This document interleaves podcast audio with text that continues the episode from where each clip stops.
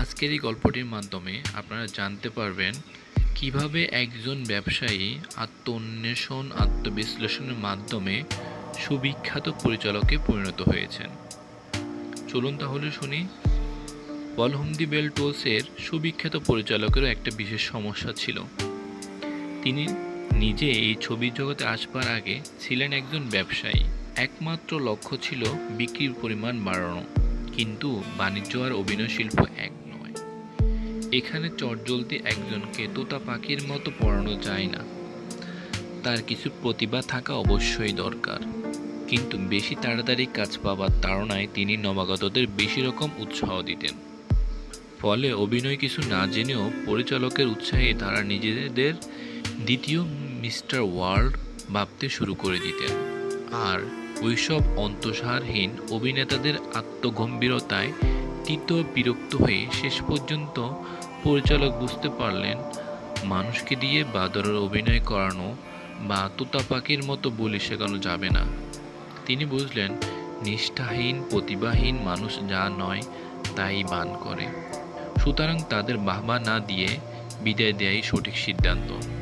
দেখলেন তো, আত্মসমীক্ষা, আত্মন্বেষণ, শেষ পর্যন্ত বিখ্যাত পরিচালকটিকেও সঠিক মানুষ চিনতে সহায়তা করল। কীভাবে?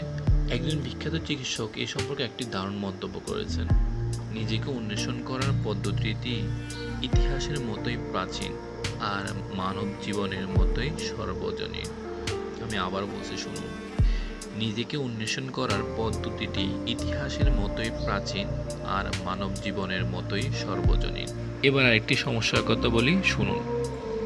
যে ব্যক্তি নিজেকে নিঃসঙ্গ মনে করতে বাধ্য হয়, তার চেয়ে বড় দুর্ভাগ্য আর হয় না। এবং মনস্তাত্ত্বিক এই জটিলতার কথা বিভিন্ন মনোবিজ্ঞানীরা তাদের রচনায় প্রকাশ করেছেন। এই বোধ মানুষকে কমজোরি, হতাশ ও অসফল করে। এই হতাশাকেও জয় করা যায় সঠিক বন্ধুর আন্তরিক পরামর্শে। চলুন এ সম্পর্কিত একটি ঘটনা শুনি। এক কন্ডাক্টরের একটি মেয়ে ছিল, পেশায় ছিল সে গায়িকা, সে দেখতে ভালো ছিল না। দাঁতগুলো উঁচু উঁচু পুরু ঠোঁটের জন্য, অর্থাৎ মোটা ঠোঁটের জন্যে তার মধ্যে একটা হীনমন্যতার ভাব ছিল। সে প্রথম দিকে বিভিন্ন শোতে গাইতে এসে হাত দিয়ে তার উঁচু দাঁতগুলোকে ডেকে রাখতে চাইতো। তার এই নিজের দুটিকে ডেকে রাখার প্রয়াসকে নিয়ে সবাই কিন্তু ভীষণ হাসি ঠাট্টা করত। অথচ তার গানের গলা ছিল খুবই মিষ্টি। তাও সে সফল হতে পারছিল না। সকলের উপেক্ষা, তামাশা, সে নিজের বিশ্বাস, জোর সব হারিয়ে ফেলে। বড় বেশি হতাশ হয়ে পড়েছিল সে। কেউ তাকে ভালোবাসে না। এই হতাশ চিন্তার মধ্যে একজন ভক্তকে সে পেল। যে সহানুভূতির সঙ্গে তার বুলটা তাকে ধরিয়ে দিল। সে তারে বলল, নিজের দৈহিক ত্রুটিকে বলে গিয়ে তার উচিত তার প্রতিভাকে কাজে লাগানো, আত্মশক্তিকে প্রতিষ্ঠা করা। মেয়েটা এবার দাঁত মুখ খোলা রেখে আন্তরিক নিষ্ঠায় তার সুরলা গলায় গান গাইতে শুরু করল। কালক্রমে দর্শক সাধারণ তার অপূর্ব সুরের মায়ায় আপ্লুত হয়ে গেল। মেয়েটি জনসাধারণের মন জয় করে জনপ্রিয় গায়িকা হয়ে উঠল। দেখা গেল মানসিক শক্তির জোর এবং বন্ধুর সস্নেহ পরামর্শে মানুষ অসাধ্য সাধন করতে পারে। কিন্তু সবসময় তা করে না বলে সব মানুষ সফল হয় না।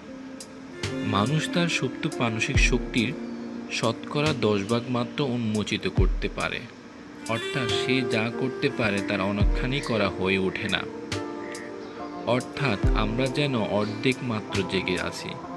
আমাদের দৈহিক ও মানসিক শক্তির সবটাই থাকে সুপ্ত। সে প্রচণ্ড শক্তি জাগানো যথেষ্ট কঠিন।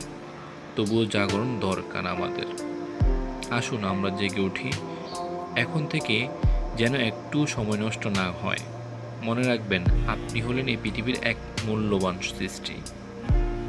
আপনার জীবনের শুরু থেকে আজ অবধি ঠিক আপনার মতো আর কেউ কখনো আবির্ভূত হয়নি। ভবিষ্যতে আর কেউ আসবে না। এই বোধই হবে আপনার শক্তি। সুপ্রিয় শ্রোতা, আমার প্রত্যেকটি এপিসোডে আপনি রিয়েল লাইফের বিভিন্ন মোমেন্টগুলো সত্যিকার গল্পের আলোয় জানতে পারবেন। লাইফ সম্পর্কে অ্যাকচুয়াল ইম্পর্টেন্ট ইনফরমেশন জানতে চাইলে মিনিমাম পাঁচটি রেকর্ড শোনার আমন্ত্রণ রইল। ধন্যবাদ।